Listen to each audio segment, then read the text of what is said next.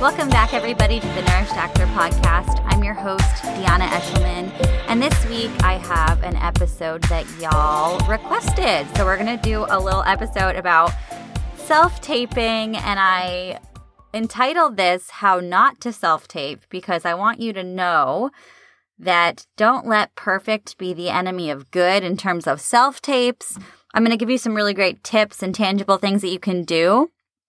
But before we get into that, I just wanted to share a little story about my journey with self-taping. I have gotten three professional gigs through self-tapes, which that's not a ton, but it's also like, that's it's a good amount to be booking gigs one hundred percent from a tape. I don't like to do self-tapes, so I, I avoid them when I can. So getting three big gigs from self-tapes is a pretty big deal. But I want you to know this because those self-tapes, which I booked with, I would consider I did them quote-unquote wrong. And we'll talk about that along the way. So I just wanted to share that because I think a lot of people, especially right now with the whole theater space and film space and just creation in general and the arts, in the performing arts, it's going very digital very quickly because that's all we have. And a lot of people, especially my friends who are strict theater actors, don't have as much experience doing self-tapes. And I want to give you, first of all, permission to be a little sloppy. I'm giving you permission to do your best and do not let perfection be the enemy of really, really good work. And I also want to share that, like, I booked those self-tapes, or I booked through those self-tapes not because I had a good background, not because my quality of like video was good. I did it because my content was good. So yes, of course, like I'm going to give you all these tips and try your best to create a good video space in your house or wherever you are, your apartment. But just remember that like if you're acting and your quality of content is good, that is king. And that is what is really, really important when doing any sort of audition, but especially a self-tape.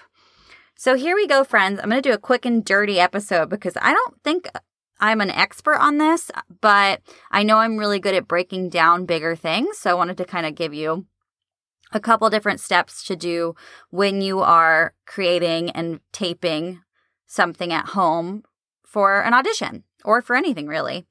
So first of all, and this is the big one that I always uh, fuck up. So the first thing is having a clean background to film against. So this could be as simple as like a white wall, a painted wall. It really doesn't matter the color as long as it's it's blank in terms of nothing's on it. Fun fact, the two times, the three times I recorded auditions for gigs that I then booked, they were in front of all sorts of shit. I did one in my living room in my old apartment in New York City, and we didn't have any blank wall space because our apartment was so small, so I had to do it like in front of a chair, and the lighting was terrible, so that's one. And then the other one I did in my parents' home in the Poconos, and I was in a foyer, so the background was like a piano. It was just like not blank. And then the other one I did in my old, old apartment in New York City, and again, no blank wall space, and the lighting, oh my God, talk about terrible.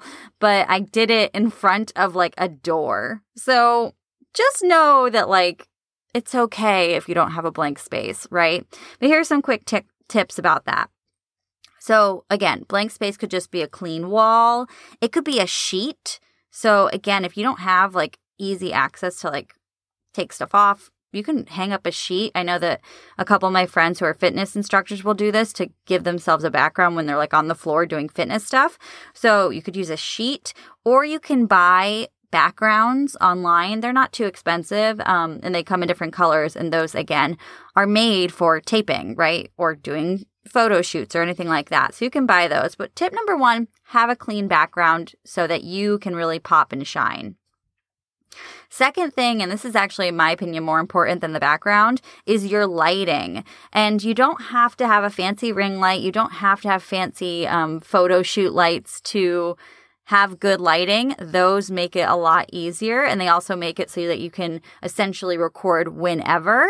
But if you don't have access to that, or you don't have the money, or you just don't want to deal with it, lighting can be good just from natural light. So how do you do that? Film yourself in front of a window, and a really good, like, you know, window that gets a lot of light. You can either film directly in front of the window, or you can film, um, like, let's say your window is on, you know, your right side. If it's on your right side and you're perpendicular to it, you know, so right angle, like you can be, it can give you like side light. I, I'm having a hard time explaining this. Long story short, get in front of a window. Natural light is best in the morning, especially if you have a east-facing window with that morning sunshine, or if you have a west-facing window, maybe in the afternoon, so that you get the most amount of light. And again, another lighting hack is a ring light. Those make it super easy so that you can record anytime. But if you are working with natural light, try your best to get in front of a window, and again, figure out when the lighting is best in your house and just film during that time. So I think lighting's more important because, again, you want to be able to see your face and see all the things that you're doing, because that is acting, friends. It's your voice, your physicality, and your face. And if you can't see those things, then you can't see all that amazing work that you're doing. So that's my second tip, is work on your lighting. My third is sound, and I'm a stickler for sound because I do a podcast. For everybody else, essentially, you can just use whatever recorder is on either your phone that you're recording the video on, or, you know, if you have a camera, and it should be enough. The biggest thing I tell people, though, is try your best to have a quiet space to record in.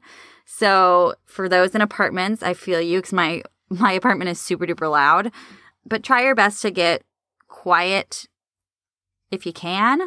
And also, in terms of music, make sure you're streaming your music through a separate entity than the one you're recording on. So an example is, if you're recording with your iPhone, like the video, do not also stream your accompaniment to your song through your iPhone, because it'll end up being too loud and it'll drown out your voice. So instead, you want to record, like like if you're recording a song, if you have a Bluetooth speaker, or if you have anything like that, a Bluetooth speaker, if you are, you know, doing something live with a piano player, that's different. But you want to make sure that it's the sound from your accompaniment is coming through a separate speaker than the one that you're recording on. So that's my big thing, because if you're singing, otherwise it'll drown you out and it'll sound really shitty. So try your best to stream your music or your accompaniment through something separate. Next thing, what do I wear for a self-tape? Well, I wear pretty much anything I'd wear for an audition, with a couple caveats. Uh, make sure it's something comfortable. If you are, we'll talk about like how to film in terms of placement of camera, but depending on if you're filming something for T V, if you're filming and they ask specifically to see like your whole body or whatever, then obviously you have to dress your whole self. A lot of times you can get away with just like, they'll see waist up. But that said, make sure you're wearing things that you like, that fit well. And, you know, solid colors work really well, because then you don't have to worry about them conflicting with your, like, taking away from your performance. But also, like, I wear um, certain, like, I love wearing lace. Lace is one of my favorite textures. So I wear a lot of lace shirts. You can wear um, prints. Just be careful that they're not too loud. And when I say loud, I just mean too distracting. And, you know, you can get away with a lot nowadays. Any small floral print, any polka dots for the most part. Just be careful. If it's too polka dotty, it might be a little distracting. Stripes are okay if they're vertical. If they are horizontal, just be careful. Like, look at yourself in the camera and see if it looks okay. I think that it's best to just stay away from them. Black is okay, but on camera it doesn't really read very well. So I suggest wearing, even if it's like a cool muted gray. I really think color pops, especially if you're in front of a white wall. If you are in front of a wall that is a different color, make sure it's not clashing. This is just like basic, I don't know, art stuff. I'm not like an expert, but that's just my couple of tips. Most importantly, make sure it's something that you would wear to an audition. And make sure you're comfortable in it. You can move in it if you have to move. And make sure that it doesn't contrast with either your pieces or it doesn't take away from your acting. Because that's the big thing, right? We want you to be on display. And we just want what you're wearing, very much like your background and your lighting, to enhance you, not take away from you. Make sense? Okay.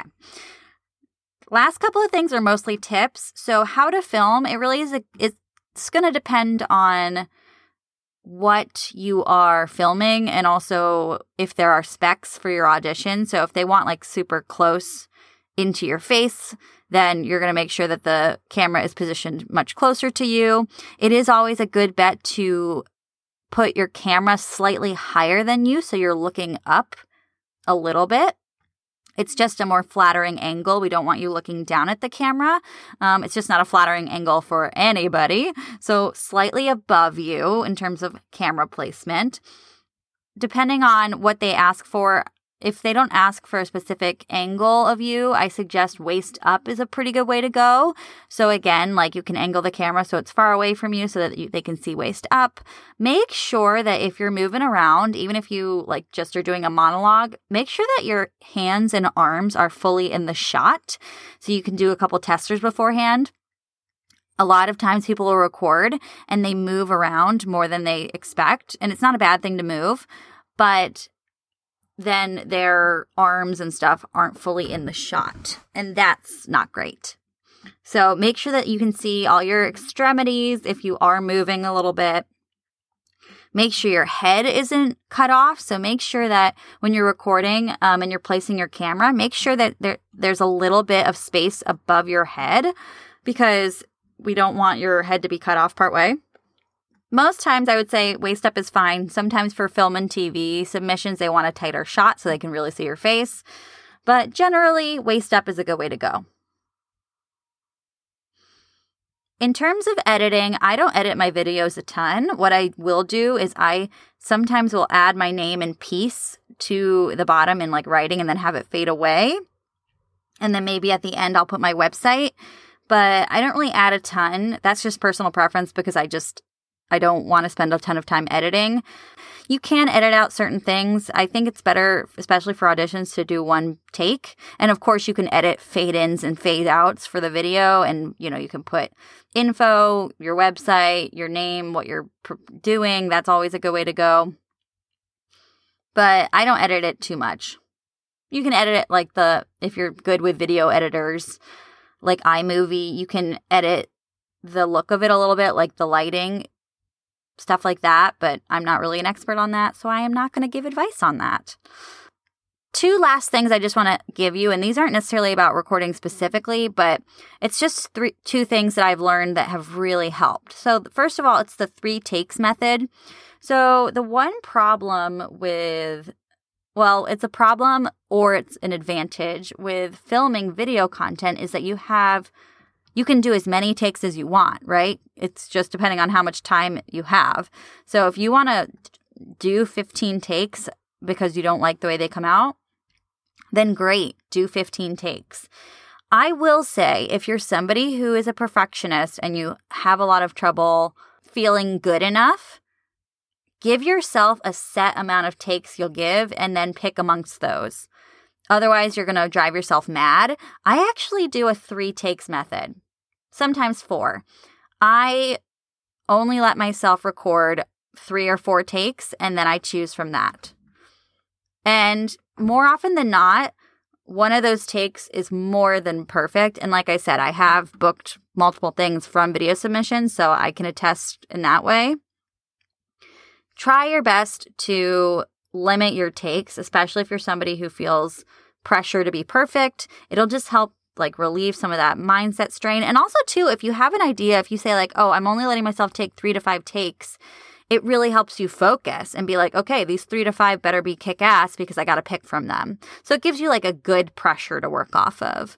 But yeah, I, I give myself only three takes. That's probably not a popular opinion, but again, I... I think part of the reason why I love auditioning in person is because it's just like theater. It's like you go out and you do it and then you can't change it. Same with the audition. You go in, you do it, and that's that. It's done. And so for someone like me who prefers that, it's a relief to give myself a limit in terms of takes. Probably not a popular opinion. Last but not least, so especially during this coronavirus pandemic and like, you know, we don't know when we'll be able to get back on stage again or even like filming and stuff. I don't, we don't know when it's going to reconvene.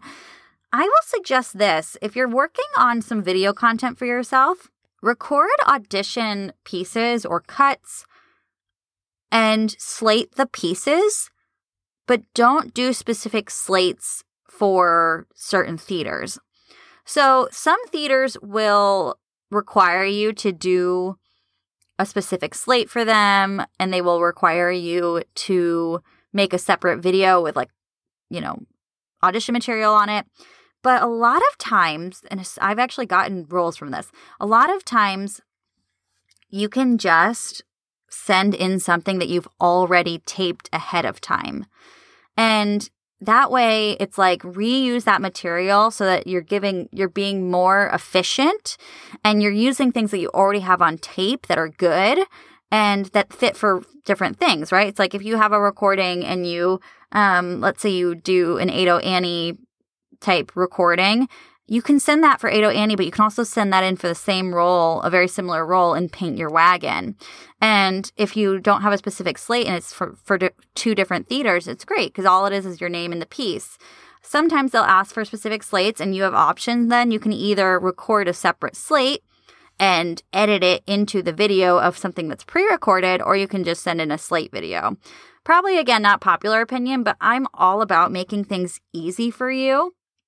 And so, again, have these pieces on tape and already pre-recorded. Don't do a specific slate. Just do your name and the piece so that you have them at your, at your, you know, disposal. And so then when you see that people are taking auditions and they're doing video submissions and it's a quick turnaround, you don't have to just record something really quickly on the fly and have that, like, nervous, like, pressure.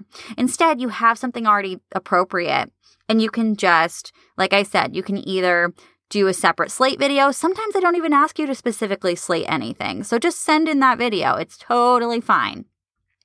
And again, let's make our lives easier, more efficient.